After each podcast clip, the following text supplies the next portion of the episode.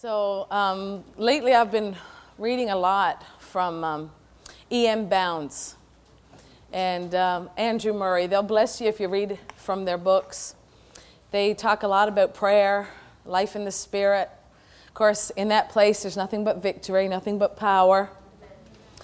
And so this captured my eye because I wanted to speak tonight. Well, it was the Lord that, that highlighted it about prayer.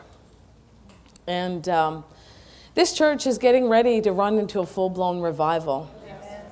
And I don't know if you've noticed it, but there's a difference in the atmosphere in terms of the praying. And it's like there's, there's a different gear there. And um, a lot of us, uh, I don't think we understand the fullness about prayer. I mean, there's, it's inexhaustible, but, but I want, really wanted to emphasize some things tonight so that you walk out of here with a, deep, a deeper hunger for prayer and deeper knowledge as to what's taking place uh, and why we need to pray. Because we can kind of not think about those things. We can kind of just go, yeah, I know I need to pray, but have you ever thought about why? If God's so powerful, if God's so mighty, if He's so sovereign, why all the prayer? Hours and hours and hours. Why, why, why all the prayer? Why do we need so much prayer? Even if we're willing to do it, I think that's a fair question, don't you? So let me start by reading this. We are constantly on a stretch, if not on a strain, to devise new methods, new plans, new organizations to advance the church and secure enlargement and efficiency for the gospel. This trend of the day has a tendency to lose sight of the man or sink the man in the plan or organization. God's plan is to make much of the man far more of Him than of anything else. This is not just for ministers, this is for everyone sitting in this room. Men are God's method. The church is looking for better methods. God is looking for better men. There was a man sent from God whose name was John. The dispensation that heralded and prepared the way for Christ was bound up in that man, John. Unto us a child is born, unto us a son is given. The world's salvation comes out of that cradled son. When Paul appeals to the personal character of the men who rooted the gospel in the world, he solves the mystery of their success. The glory and efficiency of the gospel is staked on the men and the women who proclaim it. When God declares that the eyes of the Lord run to and fro throughout the earth, to show himself strong in who? In the behalf of them whose heart is perfect toward him. That is a tremendous condition. Seems to me we have a great and important and all consuming part to play. He declares the necessity of men and his dependence on them.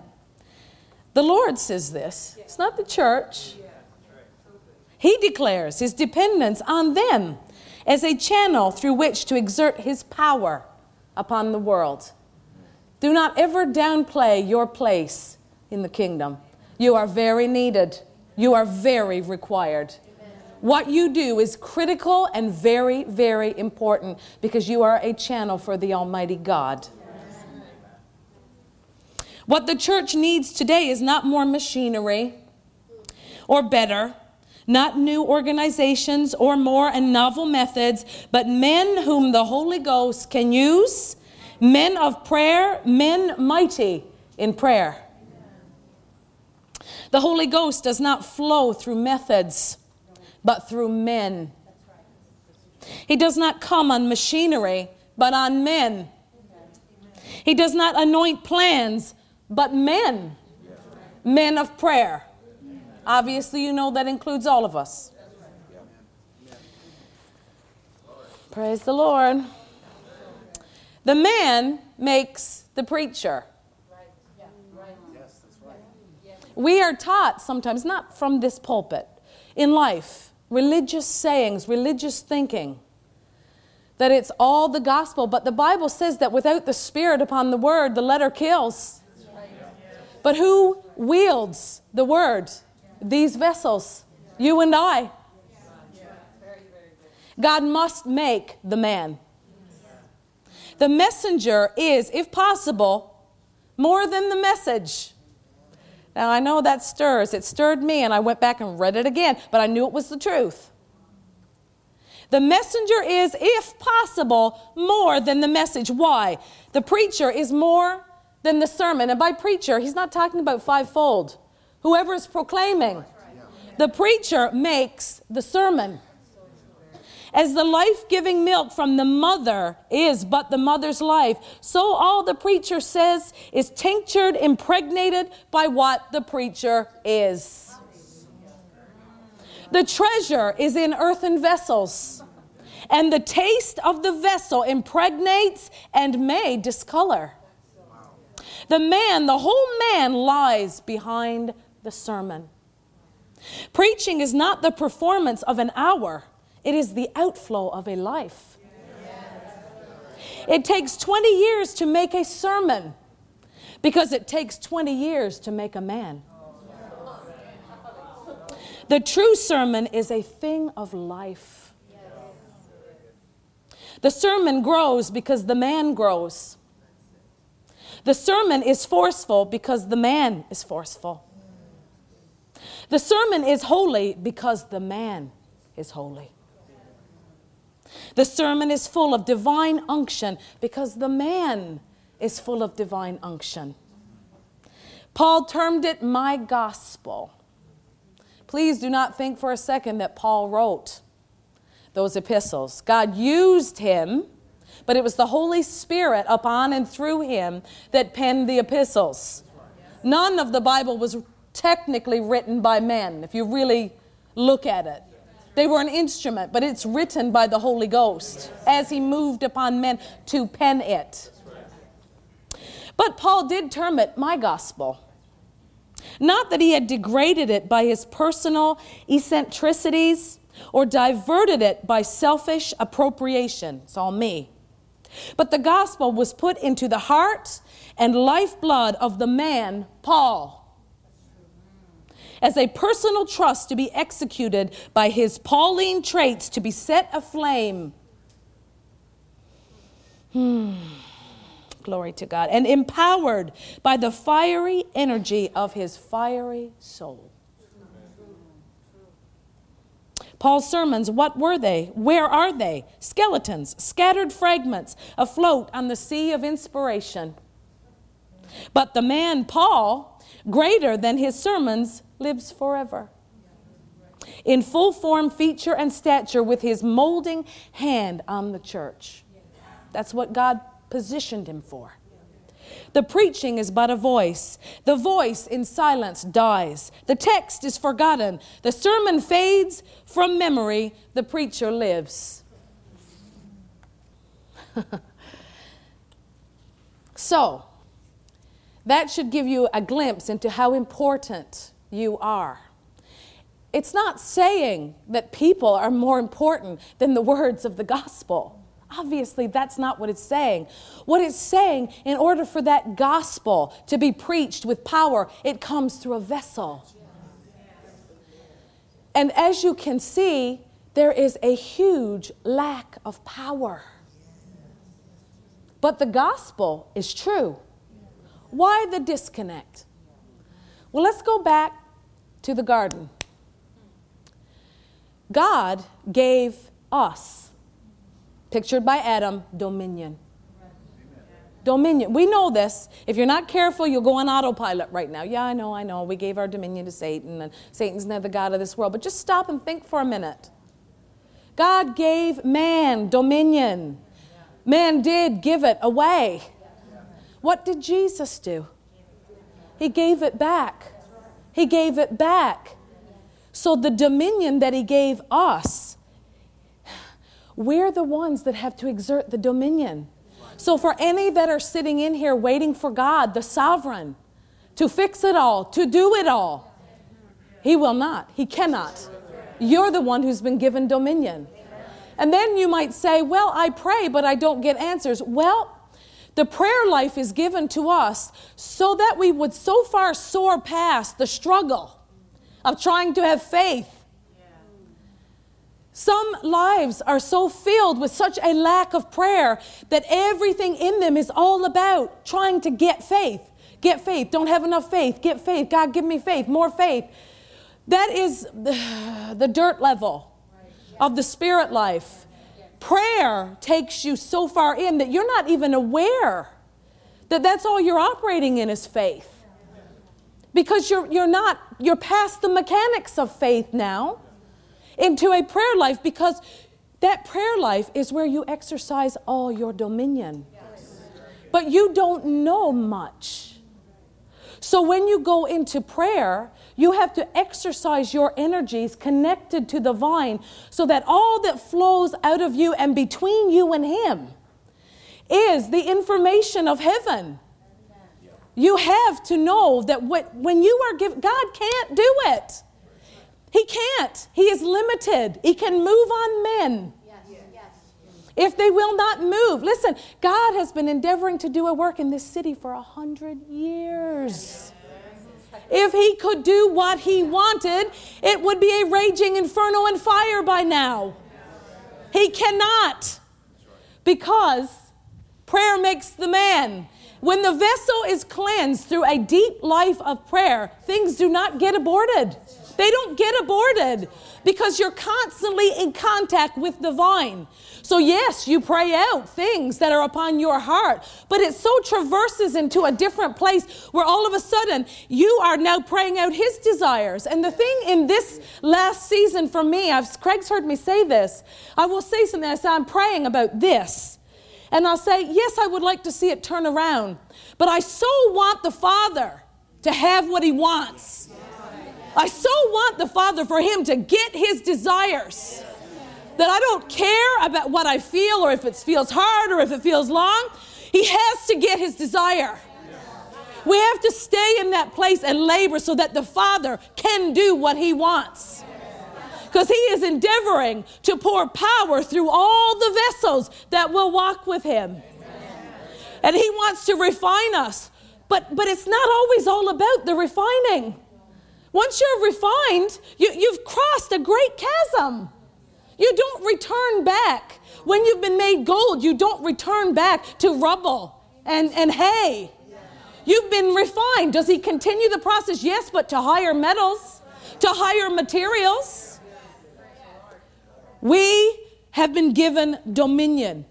God has given that dominion, and the, the devil did get it for a while, but when Jesus hung on that cross and butchered himself and gave it back, the church is being hoodwinked to think if you hear yourself saying, I'm always waiting on God or God seems distant, you are not understanding the prayer life. The prayer life is dominion.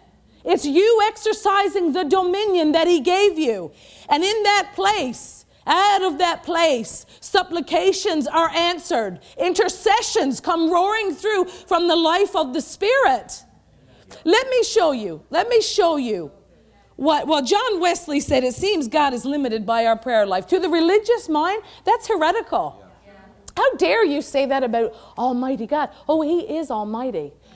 But something severe happened when the fall happened. And he, he, had, he was forced out. He had to step back and he immediately set a plan. But that plan is through the dominion of men. It is through the dominion of men. How amazing is the scheme of the enemy to get us not to pray, to get us to set our sights on the Father as if we're constantly waiting in a sense of um, half answered prayers, uh, a distant God, uh, most things not being answered, very little power. Uh, most sicknesses lived with with a few testimonies sprinkled in and we're waiting on God. That is a lie, my brother and sister. That is not what the word says. The word says that we have been given his life on the inside of us so that we would be attached to that vine. Attached. Attached. So now the day consists of not a paltry 15 minute rosary but awakening of the eyes and awakening of the spirit and feeling that attachment and beginning to pray from that place. And there's nothing mechanical about that place. Nothing. Nothing mechanical. Nothing is the same. Nothing is the same. It is the reading of the word. It is the speaking in tongues, and then out comes a prophetic word. It is a leading. It is a shield. It is direction. It's words of wisdom and words of knowledge. It's oh, it's edification. When you don't feel strong, you immediately out of your innermost being, that dominion on the inside begins to come out and strengthen you, begins to come out and allow you to traverse that spiritual terrain. But how sickening is the prayer life that can't get answers? That is mechanical, that is dead and lifeless.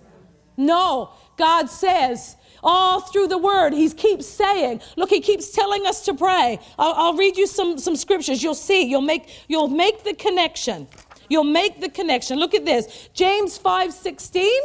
It says, this is the Amplified. It says, confess uh, to one another your faults, your slip ups, your sins, and pray for one another that you may be healed and restored. And it says, the earnest, heartfelt, continued prayer of a righteous man makes makes tremendous power available. Why do we pray? It makes tremendous power available. It makes the dominion on the inside of each of us spring to life. It makes tremendous power available. The fervent prayer of a righteous man. So we are required to pray. Why? Because it makes tremendous, tremendous power available. Do we not need power? A lot of power? I dare to say that the first amount of power that we would like to walk into would be seeing this church full of healing, full of power, full of deliverance, full of the possessions that He's promised us. But we're waiting on God. No, He's waiting on us. And we've heard it and we agree with it. But truly, I need you to see today that God cannot exercise that dominion if you've been religiously brainwashed about the sovereignty of God, and He is sovereign, but there are divine rules, and He was cast out of this earth. He had to make a plan to get back in through the Son of God. And he visited men all the way along. But if you look in the Old Testament, compared to the numbers of people on the planet, it was a trickle. It was a divine march through a sea of sin. But he did it. And he overcame so that we could be established in our dominion. But if we do not pray, if our prayer life is not first and foremost, if it's not boiling, if it's not uh, morning, noon, and night. Now, listen, when I say that, you have to understand what I mean. I'm not talking about rote, boring, dry routine. I'm talking about a heart running to God. Oh, I got 15 minutes. You go to God. Oh, okay, okay. Oh, I'm missing God. Okay, Father. And then throughout your day, throughout your day, throughout your day, because there's a fountain on the inside of your spirit. That river runs to and fro, night and day, never stops. But as soon as you draw near and drill down, you hit something. And the more you do that, the more you will begin to be established in the prayer life. In the prayer life, the life of the Spirit. Because we can't, we can't live like this. We've got to know our dominion. We've got to know what it is to fall on our face, but then to get up and know that there's a giant that walks with us. That we're not now struggling, trying to have faith, trying to have faith, but no, we're connected to the vine. So, what's the assignment for today?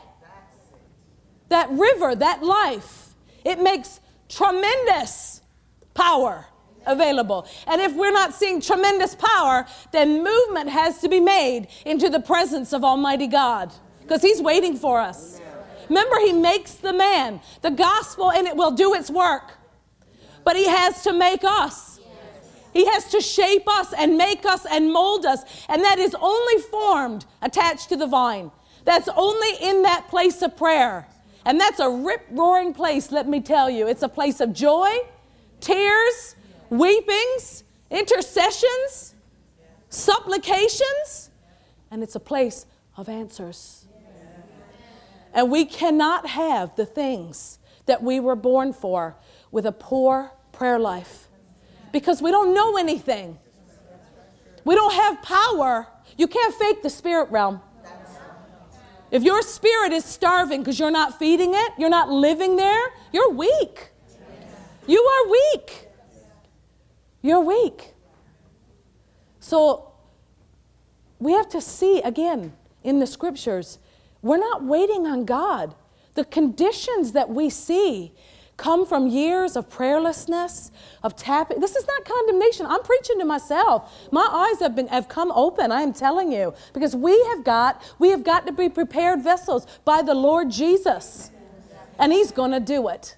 We just have to do our side. That's all we got to do is do what he says. And he will cause that torrential river to flow out of us. Have you noticed you can't even witness? But when the life in you moves, it changes. Look at this. This is Daniel. Look, we offer a prayer of supplication to obtain forgiveness on behalf of others and ourselves, right? I set my face unto the Lord God to seek by prayer and supplications with fasting and sackcloth and ashes. This is Daniel. Now, therefore, O our God, hear the prayer of thy servant and his supplications and cause thy. Listen, just listen, connect the dots here with me. He's saying, God, hear, hear my prayer and my supplications. Why? Because my prayer and my supplications will cause your face to shine upon this sanctuary that is desolate for the Lord's sake. If I pray and I supplicate, my prayer of faith and supplication will cause, cause. So there's a direct correlation. If I do this, his face will shine. If I do this, healing power will flow. So please forever put away from you the notion, the religiosity of I'm waiting on God. I'm waiting for his healing power. It's not Bible.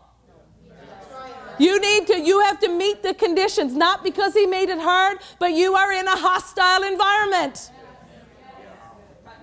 where everything is trying to take that from you. It cannot take it from you. You're in good standing. It can't take it from you. But you got to be connected to the vine. A real connection. And this I pray, Philippians 1 9. Why am I praying? I'm praying that your love may abound yet more and more in knowledge and in all judgment. Why are we praying? Is this a religious exercise? If I pray, your love will abound in knowledge and judgment. Direct correlation. And if I don't, it won't, because he can't. This is legally Satan's domain. But we have him inside of us, and he broke that curse for us, so we have dominion. Yes. We have to use it in a life of prayer. And yes, it does take work, but it's the most joyful thing. It's the best thing God could have ever given us, is that walk with him. Colossians 1 9. For this cause we also, since the day we heard it, do not cease to pray for you and to desire that you might be filled with the knowledge of his will and all wisdom and spiritual understanding. If I pray and I labor before the Lord on behalf of someone else because I've been given dominion, and if I'm praying for you, that means you're going to be filled with the knowledge of His will and all wisdom and spiritual understanding. But you're going to have to do it. You're going to have to pray. Whenever you get in your prayer closet, shake off every religious devil and know that you are doing business with God. You're doing business. You're taking dominion and you're going frontal assault. Colossians 4:12 Epaphras salutes you, always laboring fervently for you in prayers. Why? That you may stand perfect and complete in the will of God. That's a pretty good reason to pray for somebody. That means it's possible. That means it will happen. If, I, if, if we get on our faces before God, taking dominion, knowing the Spirit, praying out the things of the Spirit, that electric life, that he's, not even, he's not even with them, that you'll stand perfect and complete in all the will of God. Glory to God. Cause and effect. That's what prayer is. That's what it is. It changes everything. Everything. Everything. And if it's not, there's more required of us. But it's not meant for hard work. There's more spiritual revelation required so that you know who you are and you know what you've been made. Isaiah 59 16, it says, And he saw that there was no man in the whole earth and wondered that there was no intercessor. Therefore, his arm, that's Jesus, brought salvation unto him, and his righteousness, it sustained him. God saw there was no intercessor, so he supplied the need and he sent Jesus. Wilford Reidt, who is John G. Lake's son in law, capsules it like this He is our great intercessor. He is the great intercessor for all mankind. So he's doing his job. As members of his body, the church, we partake in that intercession. Therefore, our prayer life will find its pattern in him. It's not dry. It's not listless. It's not hard. It's a river. It's a river. And He wants you all so proficient. This is not for special people. This is not for ministers. This is for every person that is born again. And for the children, the earlier the better. Glory to God. Intercession is. How much time do I have? I've got a little bit of time. Intercession brings deliverance. But if you're like me, uh, I've just started to feel the stirrings of this in the last little while more than ever before. Because we have to position ourselves to be used with intercession. It stays judgment, it changes outcomes that would otherwise bring destruction. Just, I was telling Reverend Greg this past week, uh, last week, I was at the gym and, and uh, I walked in, and as soon as I sat down on the machinery, I felt this cry come up on the inside of me. And uh, I said to the Lord, because I, have never experienced that. I've experienced a cry, but it's usually in private when I'm ready to pray. But this interrupted me, and I said, Lord, I'll leave right now if you want me to. I'll go out in my van and I'll drive around and I'll pray this out. But it didn't increase and it didn't decrease. So I have my mask on, so I'm just, it's like he, he just stayed. But he didn't increase, he didn't decrease. And I said, Lord, if I'm getting this wrong, I need you to educate me. I'm willing to go, but I don't feel you increasing, so maybe you're waiting till I'm done. So I shortened, I just did half an hour, and as soon as I got out of my van, it fell.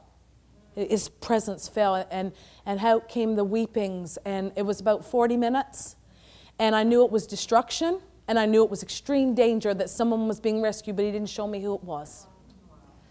And so um, those intercessions are there to rescue, and they stop things, they stop plans of the enemy when there's breaches in people's lives and the enemy comes in like a flood to destroy, and the Lord will intercept. But he can't do anything unless someone's praying. Someone's praying. Why should I live and this one die? Right? If God's just, I'm not talking about the born again ones. I'm just saying some people think they're lucky or you hear their stories and it seems like the hand of providence, they say, was on them. But I guarantee somewhere in there, someone prayed. Somebody prayed. It was a grandmother, it was someone across the world, somebody who knew how to pray in tongues. Somebody prayed because they're not more important than anybody else. And God died for every one of us, and we're all equally valuable. You know? So we have to be sensitive to the spirit and foster it but the thing i'm learning about the lord too is this is that he does not give you those assignments cheaply there, there are levels there's graduations from different levels into prayer. It is so wonderful to enter into prayer and come out knowing that you got the answer. Knowing. Not white knuckling it. Knowing that you got your answer because you took dominion, because you're connected to the vine, because you feel that spirit life ebb and flow between you. And you don't move without it, but you're always moving in it. Yes.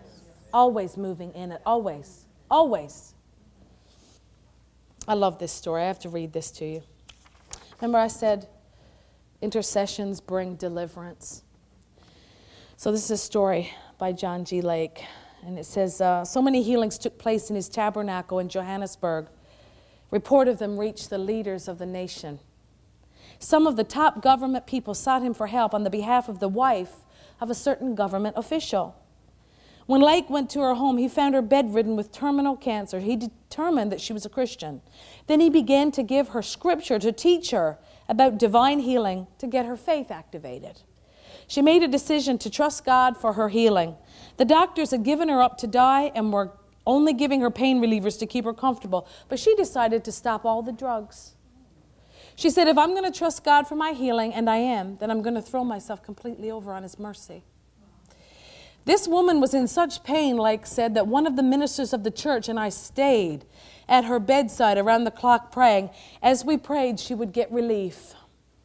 One morning, after having prayed all night, Lake went home just long enough to bathe and shave. So this is this is taking some time. This is taking some effort. When I came back within two blocks of the house, Lake said, I heard the woman screaming in pain.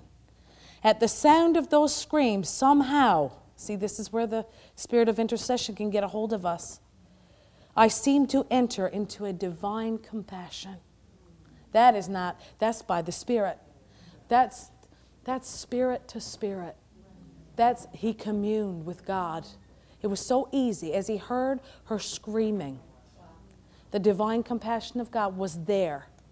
It was there. We need it there. We need it there. The prep work in the closet. We need it when we step out.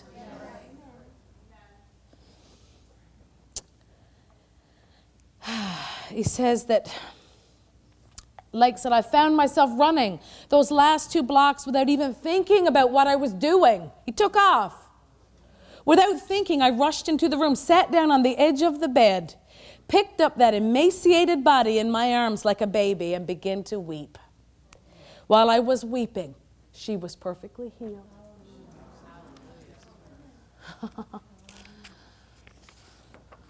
That's what we get in the prayer closet. We stay in that place because divine life flows out of that place. And if you don't know how to pray, just stay in the room of prayer. Just stay. He'll teach you. And we teach here, but He'll teach you.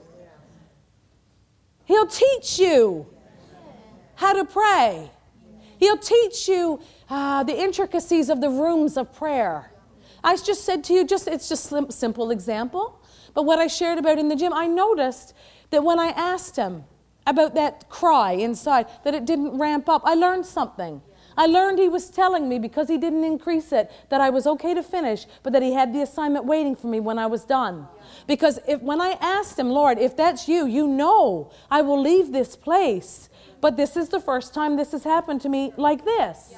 If I'm in my prayer closet, well, we're rip and roar, right? We'll go for it. But I'm, do you want me to leave? Like, like I haven't experienced this. And because he stayed, but he didn't increase, I felt, I said, Lord, I'm following you.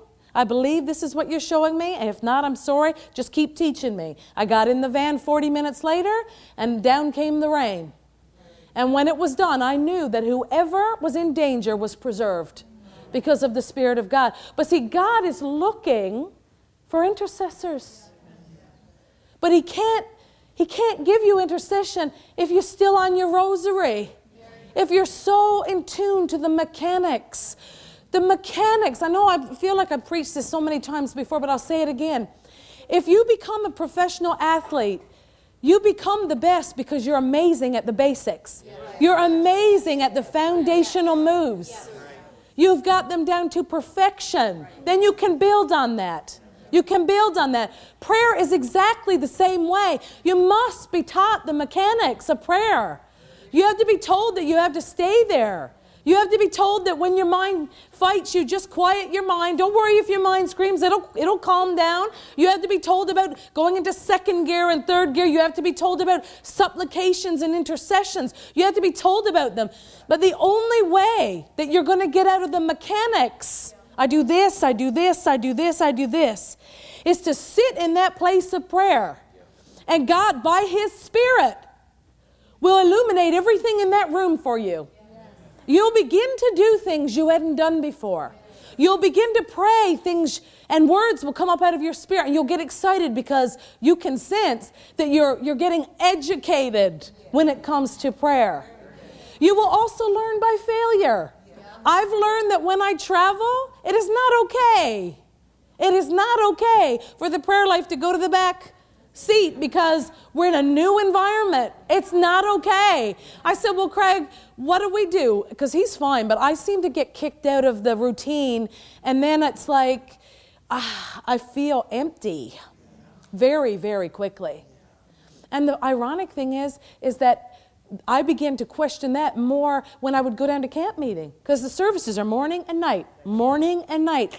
And so we'd come back, we'd rest, and you can tell yourself that, hey, I'm under the word. And I would come home completely deflated from a lack of feeding personally, lack of prayer. So I said, well, we know how to defeat that. If you're going to do anything in your life intentional, you're going to schedule it. And yet we're so mystical and religious about prayer, aren't we? You know, we'll do this and we'll do that. No, no, no, no. If you're so busy, schedule it. Schedule it a lot. And let the Holy Ghost come in and take you out of the mechanics of prayer into a real prayer life. He wants all of us to go into all the different kinds of prayer, praying always with all kinds of prayer in the Spirit. Because you don't know how to pray, and I don't know how to pray because I don't know what needs praying for today.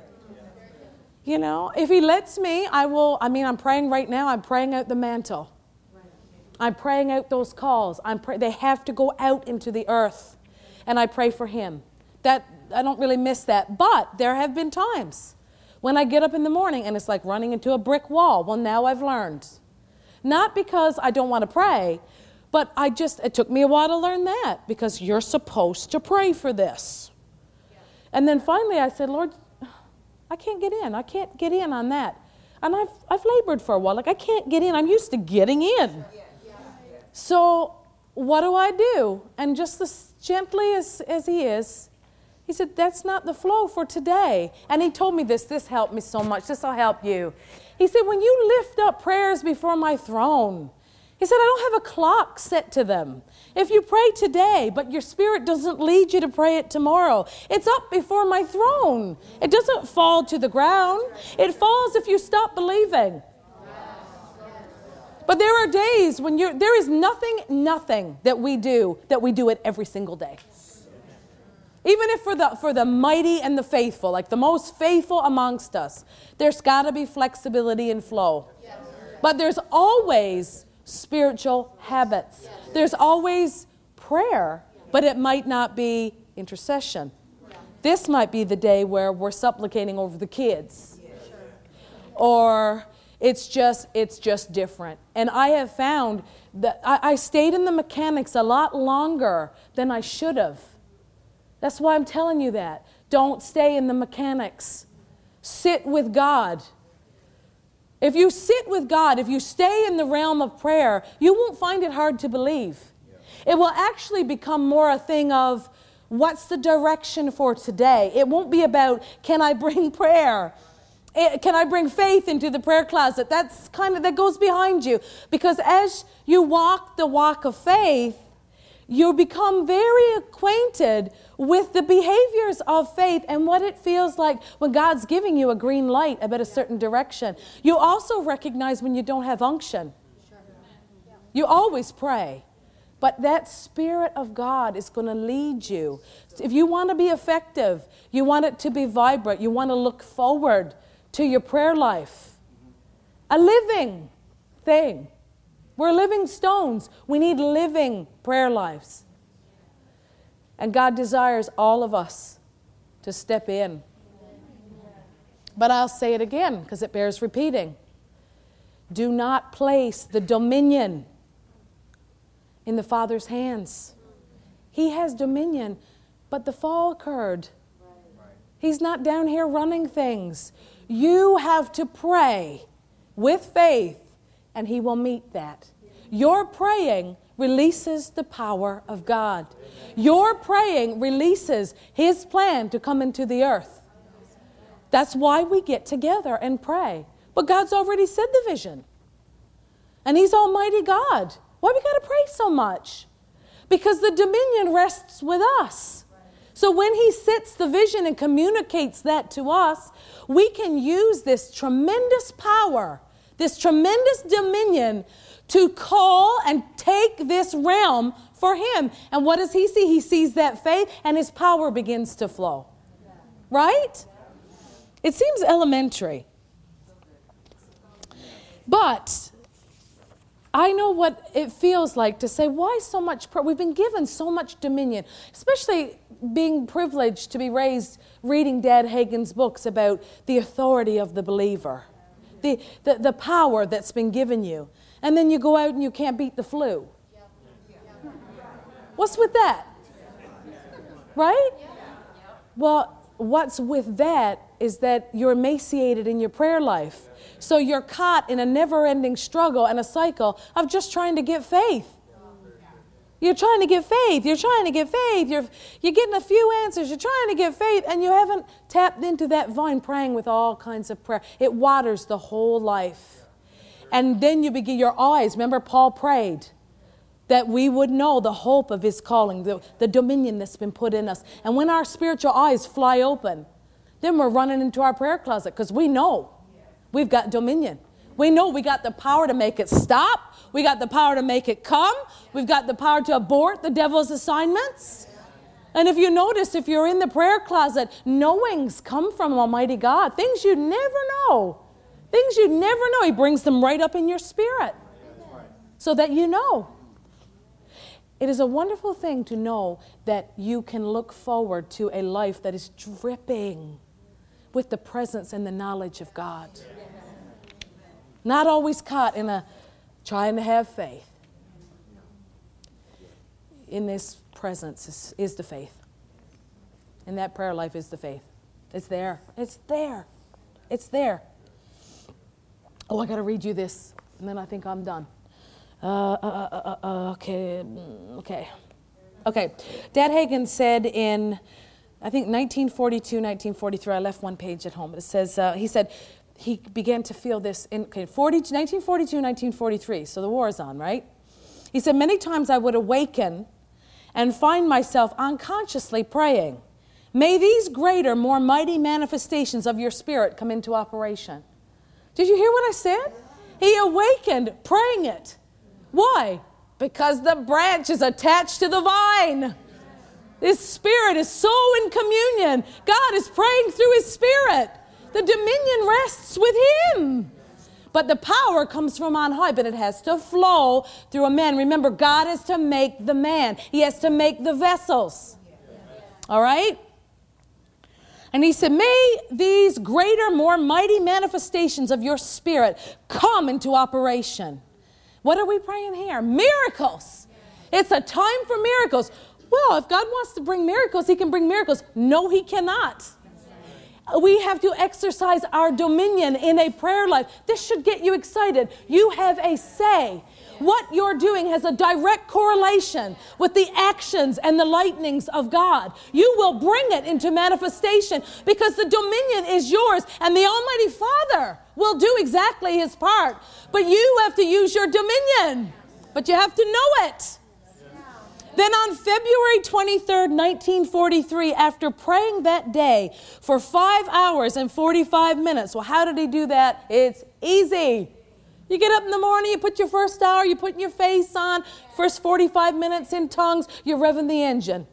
You're just feeling God out and just, oh, praise the Lord. And then you're at work, you're on your drive, you're in your shower, you sit by your bed at night for about 40 minutes. Before you know it, you've got four hours in for the day, and it feels like nothing. That's how you do it. And then you get so in love with it that you don't want anything interfere with it. Okay, five hours and 45 minutes. God began to say something to me. I got my pencil and wrote it down. He said, At the close of World War II, there will come a revival of divine healing to America. That was more than two years before the war was over. What do you think we're praying for? There's a move of God coming, but we're, we're doing it now. We're doing it now. Uh, the war wasn't over until August 1945. This happened in 1943. 19 months later, in September 1944, I was speaking at a Christ's Ambassadors rally for the Assemblies of God. I got started on another subject, but because this was burning inside of me, I got over on this subject and told what the Lord had said to me. I'm telling you, they must have needed encouragement seeing what the world and what Europe and everybody was going through. He said, I said, I want to give you a preview of what is going to happen when the war is over. There is coming a revival of divine healing to America. And people will look at ministers and they'll think, Oh, you're such an amazing minister. How could you know that? God makes us look good. It's true. He makes us look good. You don't know that. His voice comes up within, and it's just as real as the hand in front of your face. And you know that you know. There's no like, was that God? You know, I mean, it's, it's not like it comes up and it comes out. And then you sit back and you watch his manifestation come to pass. And he'll do it with every one of us. Every one of us. He wants to work that way frequently and often. Okay. When I said that, there's coming a revival of divine healing to America, the power of God fell on that crowd. Every minister, just like somebody told them to, and I did not, got up and ran to the altar. Every person hit the floor. I had never seen such a sight in my life. Thank God for the Spirit of God. Thank God for prayer. That revival of divine healing came. It started in 1947. But it didn't come because somebody had prayed the week before in 1947. It came because people, not just me, but others, were praying back in 1943. And I think if we could have been around to see the fruit of that healing revival, it would make us way more excited about what we're praying for right now. But we weren't there. Like we didn't we didn't sit there and we didn't we didn't we read about it. We read about it, and that still excites us. But if we saw it, then we would be so gung ho now because he's talking the same language and greater. Right? You see, what is happening in the move of the Spirit of God, revivals and so forth, doesn't come as the result of somebody's praying yesterday or even last week. It is the result of prayers of yesteryear. So when this great revival shakes earth, we can't even take most of the credit, but we got to do our part. I, I, we don't care if we take credit. We just want to be a part of it. But you know what I mean? I'm just saying, like, God will roll it all up. And the mother and the father that was praying back in the 60s is there's rewards, and it's all going to come together. That winter of 42 and 43, I was pastor of a church in East Texas when I found myself so taken up. Now, listen to the language so taken up and so burdened of pr- praying along these certain lines. See, the Spirit will work that in you. It's not boring. When He works that in you, there's such a joy and an excitement because God is working a work, and you know the fruit, you're going to see it. You're going to see it. And it's going to destroy the works of the devil. During those war years, it seemed as though many of our churches dried up. I thought, well, isn't that interesting? We've seen a work of Satan in the last 18 months and churches drying up and people terrified and afraid. Ah, so we can kind of understand what he's saying, even though it's different. But the church is dried up. He said people were busy going to war. Uh, we'll, we won't know what that's like, will we? Or working in war plants. In our Pentecostal churches, we had an abundance of tongues and interpretations, but seldom, if ever, did we ever see any other gifts or manifestations of the Spirit. I found myself, see, this is another clue, out of your spirit man. This is what it's this is what it feels like. This is what it looks like. I found myself almost unconsciously praying, "Dear Lord, may the more mighty gifts and manifestations of the Spirit come into manifestation and operation. The gift of special faith, the working of miracles, the gifts of healings." We're doing that now. I was so taken up with that. I would wake up in the living room, I love this, on my knees at three or four in the morning praying that. The Spirit takes a hold with us. Night after night, it was a common occurrence. I love it. Jesus used us this way. Many times I would be awakened earlier in the night. I would get out of the bedroom so I wouldn't disturb my wife. I do a lot of praying quietly and privately, but I couldn't be quiet about this. It seemed as if I were going to burst. But other times, I love this, I wouldn't remember getting up. I would find myself out in the living room praying and say to myself, How did I get here?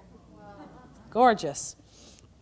When I was praying about it, it was a consuming desire. Do you see that? It's not just us trying to find the right words, trying to be faithful, try, trying, trying. No, no, no, no. It's a consuming desire. Just like the water came up out of the earth in the garden. And it came up, it says, and it misted and it watered everything. This is the Holy Spirit's work in us. It comes up from within, it's, it becomes a consuming desire. Does that sound difficult? If it's a consuming desire? No, it's not difficult. I did not care or even suspect that God would use me in it. I didn't really even want Him to use me. It would suit me just fine if I was behind the scenes where I could pray and nobody ever saw me. So there's a place for every single one of us the ones out front and the ones private that don't, you don't even want their name mentioned. We're all part of this. God carries out His will upon the earth through the church. And we have heard that. And we go, yes, praise the Lord. You know, true. But do we hear it tonight? God's not going to do it. You have to do it and He will pour His power through you as you exercise that dominion. What if people had not responded to that burden? Let me tell you, there's many things that God wanted that have been aborted. Many things. But we don't, we're not going to have that here. We're going to do the assignment with all of our heart, and we're going to do it as a body, young and old, and the fire of God is going to come and consume us, and He's going to teach us. He's going to teach us how to get into realms of prayer. Can you imagine when this is done and we've done our assignment? And then we get to the other side and we get to see, like, we get to see everything that happened because we just said yes. There are people that live and die and never do anything that was touched by the flame of God. Didn't even know his name. They live an entire existence, and this is our assignment to help bring in a worldwide revival, our part and a citywide thing. Let's do this assignment. Do not tell yourself that you don't like to pray. You don't like to pray now. You will. You will love to pray. You just got to crack it open and get on the other side, and you'll get into that river. You will. And consuming desires, things of the Holy Ghost will come, blessings will come. Blessings, great blessings will come. That's not why we do it. Because the blessings are not as rich, to be quite honest with you, as He is. He's better. The presence is better. Being with Him is better. But the rest of it's nice. But He's better. He's the best. He's the best. So he says, What if people had not responded to that burden? Where did it come from, anyhow? Did we conjure it up ourselves? No. God laid it on our hearts. God laid it. God laid it. on our hearts. It was a consuming desire. What if we hadn't responded? We didn't have to. We're not robots. That's what I'm saying. He's this is this is where there's this sovereign God. God's going to have his way. God's not getting his way. There's thousands in our city alone that are going to hell. There's things aborted. Great things, great darkness. The darkness didn't have to come if the church was in knowledge about who they were. We have the power to stop it. God doesn't make us do anything. We have a will of our own. We have to will to respond. See, that's beautiful. We have to will to respond to the Spirit of God. If you've got the will to respond to the Spirit of God, that's all you need. How many of us do hard things in our lives every day? Right? Hard things. Getting up, making those sandwiches every night for the kids. Not for Quinny. and Cole does help. and Caleb helps too. but you know, it's just, I mean, there's times this big groan, it's like, honestly, what will life be like when I don't have to make any more sandwiches? we do things we don't like. We do things we don't like. When you're doing your last set at the gym, you're thinking, why am I doing this again? you know? We do things we don't like, but but but this is different. Like, so just do it. Will yourself to respond to the Spirit of God.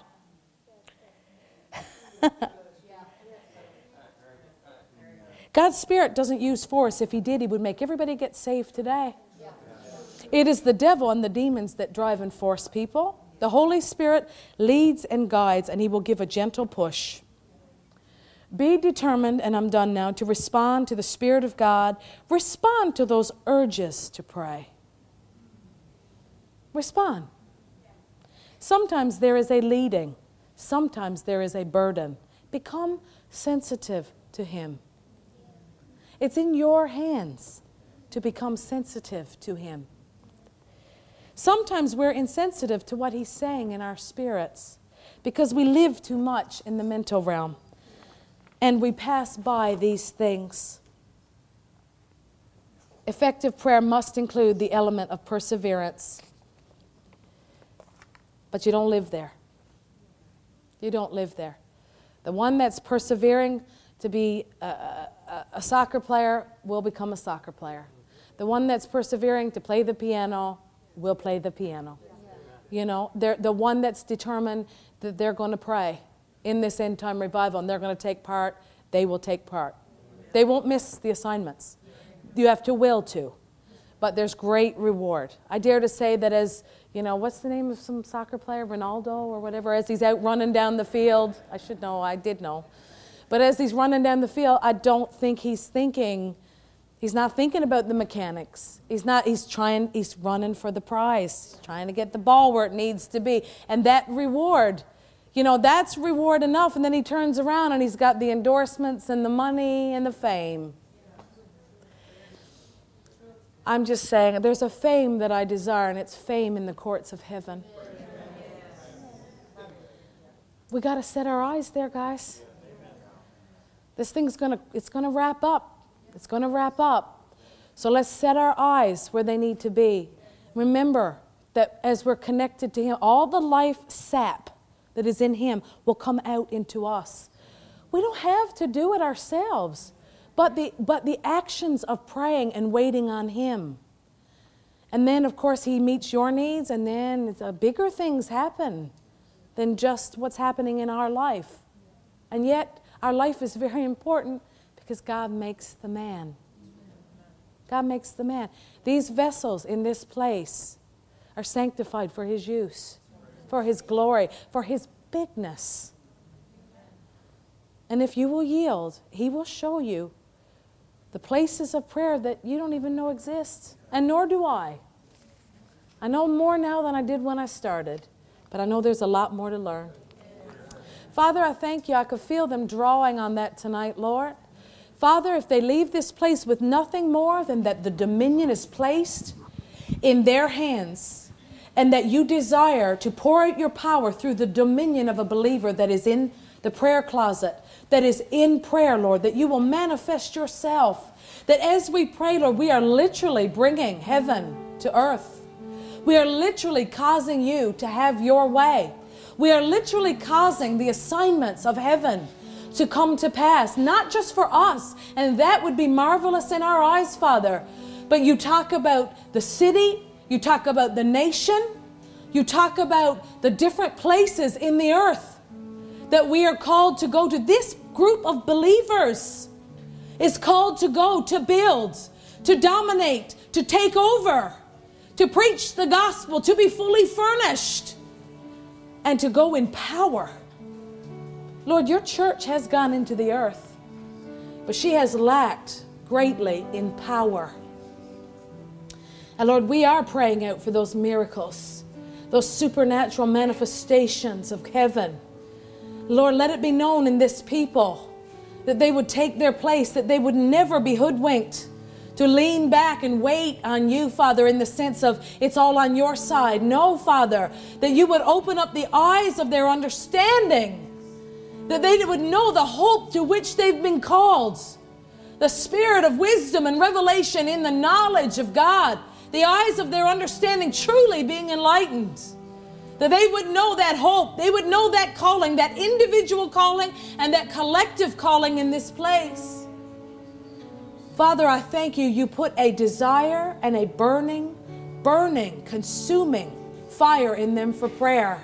And Lord, I thank you that it will be the greatest walk, the greatest gift you could give them, Lord, this year is to light a fire in their prayer life, taking them out of mechanics and into the flow of the Spirit in their prayer life, Lord God. Yes, there's a river, Lord. It never runs dry. Hallelujah. We worship you, Lord God. We thank you for that river of the Holy Ghost. Hallelujah, Lord Jesus. Hallelujah. Thank you, Lord. Thank you, Father, for your presence. Thank you for the illumination. We worship you. We worship you. We worship. We worship you, Lord. We thank you, Lord, for the miracles. As we position, Lord, we thank you, you will burst it forth in our midst. In Jesus' name. Jesus' name. Thank you, honey. It's precious. The Lord is so good. I didn't ask my wife to teach on prayer. I didn't know what she was going to teach on. I just knew the Lord said, have her share. But if you recall, on Sunday morning, we were talking about Simeon and Anna. Do you remember? And uh, I'm convinced that the reason Jesus came at that time is because uh, God had stirred Anna's heart for 84 years to pray. Think about that. 84 years she prayed and uh, she made a place so that God could have his will done in the earth. He was looking for somebody. That was his time to get Jesus in the earth. Some people say, well, he only came then because she prayed, but if somebody had prayed in 300 AD, then he would have come then. That's not true. Because there's appointed times. There are appointed times. So the time that's appointed is when God's planned it to happen. But because, Reverend Greg, he can't get it to happen unless supply is made in prayer, he will back the time up from what's appointed and he'll start to get people to pay that price. He'll start to get them to pray so that the prayer is made so his hand can move. They use their dominion so his hand can move so he can get done in the appointed time what his plan was. So he knows exactly when this is going to all come, this big show is going to happen. He knows exactly. I'm talking about the, the, the, global move of God before the global rapture, the big macrocosm. He knows. He knows when that is. And so he that's an appointed time. It's not just going to happen at any moment because we pray. There's appointed times. But he backs that time up because he knows the price that has to be paid so his power can move. So he touches people's hearts years in advance. Now, the microcosm, he knows what he's trying to do. There's an appointed time for Africa. There's an appointed time for Philippines. There's an appointed time for Dominica. There's an appointed time for Inverness. But he's backed things up. He's backed it up so that the people will pray, so that that price can be paid with the dominion that we have, so that he can actually have it happen. For four years, we've been praying for Inverness. But why do you think God because it's the appointed time in 2022. But did you notice he didn't have us pray in 2021 only? We've been praying for four years. Why? He backed up the time because he knew when he wanted it to happen. But he knows it can't happen just because he wants it to happen. It takes people with dominion paying a price, making power available. It is elementary, Jenny, but it's ex- but in, the, in another way, it's extremely discerned. Because a lot of Christians don't understand this. And my wife made two statements. I want to make sure you don't get confused about it because at the beginning she said a few times, it's not about just waiting on God. And then at the end she said, you need to wait on God. So I want to just make sure you understand that. Waiting on God is not waiting on God. There's a waiting on God where it's, come on, God, come on, God, we're waiting for you. That's what she's saying. You don't wait on God. But then there's a waiting on God where you are sitting before Him and you are getting into His presence so that you can pray out the plan so that His will can be accomplished. That waiting or sitting is what we're trying to get you to do. But not, Lord, I'm waiting. Come on, come on, come on. Not that kind of waiting. Do you understand? So when we say waiting, it means two different things in two different contexts. Praise God. Hallelujah. Thank God for Anna that waited on God. He, he, he backed it up 84 years so that Jesus could come. Thank God for John because his crying in the wilderness wasn't just preaching, it speaks of the ministry of intercession. Thank God that he did that while Jesus was going through those 20s. He was doing that because that birthed his ministry when he turned 30. Thank God that John paid that price. Thank God Anna and Simeon paid that price. Thank God that Dr. Dufresne paid certain prices for certain things to happen so that promise of life could step further. He would say to me sometimes, would go back to the green room, and, and, and he'd be, he'd be, he just seemed different. He seemed quieter. He seemed, I don't know, something was up. I, I couldn't, and, I, and I, I'm very, very cautious. I don't want to step my bounds. I don't want to get familiar. I don't, you understand? Because he's a, he's a higher office than me. And I'd say, Dad, is, is everything okay? Can I, can I do anything for you? He'd seem burdened, Greg. And I wouldn't really know what was wrong. Like, what do you do? Do you know? He's kind of quiet. Like, do you say talk? Do you not talk? Do you just sit quiet? Do you get him a cup of tea? What do you do? I don't know. You don't always know what to do because he wasn't communicative in those moments. And then, and then he'd sometimes say to me later, he said, I'm, I'm, I'm dealing with stuff in the spirit for your church. I'm dealing with stuff in the spirit for your church. He never really talked about it. Even when I asked him, he didn't really want to talk about it. He, he didn't want to draw attention to himself. And then years later, he would say, Oh, I've, I've already dealt with that for you. I've already, I've, already, I've already done that for you. I've done stuff in the Spirit for, for what's happening now. And then after he died, some years after he died, the Lord said to me, th- said he dealt with, you're only seeing now. He dealt with things in the Spirit, prayer, using his dominion, birthing certain things. And just a little while ago, the Lord said, Some of the stuff you're seeing now, He already did. He was the one that birthed it and dealt with, dealt with it when He would come for these, for these meetings. He'd do it in the hotel room. And you're only seeing it years later. You see, do you understand the concept? God wants to do something, but He can't just do it. He's got to get people's agreement, He's got to get people's cooperation. He needs us to cooperate with Him. And so we preach that on Sunday about getting in the Spirit, being like Anna recognizing that the water has to come up. And then the preached word, praying for utterance, is the water coming down. And when it meets together, all of a sudden things start to happen. And then what do we do? When we start, when we start getting this because it's coming up from us because of our prayer life and because the words that God puts meat on the bone through the preacher and the vision is cast and the details are explained, and that's the rain. And when we've got our prayer life mixed with that vision, then all of a sudden, what do we do? We say, I see it. I see what you're trying to do, God. I see what you're trying. And then we stand on the wall and we start to say, It will come to pass. I'm going to pray. See, on the wall is prayer. It's you just saying it will come to, I, am I'm, I'm holding you to it, Father. This, this move has to come to pass. See, what we're doing is we're putting a demand, we're releasing our dominion so that His power will move. Now, it can't just be a few of us. The reason God's having me preach on it and her without me asking her by the Spirit of God, just leading her to, it's dovetails, it's seamless here. The reason is because it takes more, Mary Chris, than just me and her and a couple staff members. It takes more than just a couple IPT people. Everybody, everybody, everybody, to the least, from the least to the greatest. You got to get comfortable sitting before God. Everything in your life is about sitting before God. If I can just get you all to think one thought when you wake up, just one thought, when do I get to sit with God? If that's your consuming thought, not Facebook, not making money, not this, not that, not the other, just, Lord, when do I get to sit with you today? If that's what I want. I need to sit with you today. I need to do my part today. I need to pray things out. And then sometimes there's a flow for this and sometimes there's a flow for that. Like she said, there's all different flows. But if, if you can just if that can just be your consuming thought, is Lord, when do I get to be with you today? What what what role do I have in your kingdom today? What do I need to pray out today? What what I have a supply today for the kingdom. May not be a Sunday service. This might be a Tuesday afternoon, but I have a supply today. When can I get time with you? Jenny, if that's there's so much you share. There's so many things. There's so many things that you share. But if nothing else, because I know not everybody catches everything, if they'll listen to it more than once, you'll get more.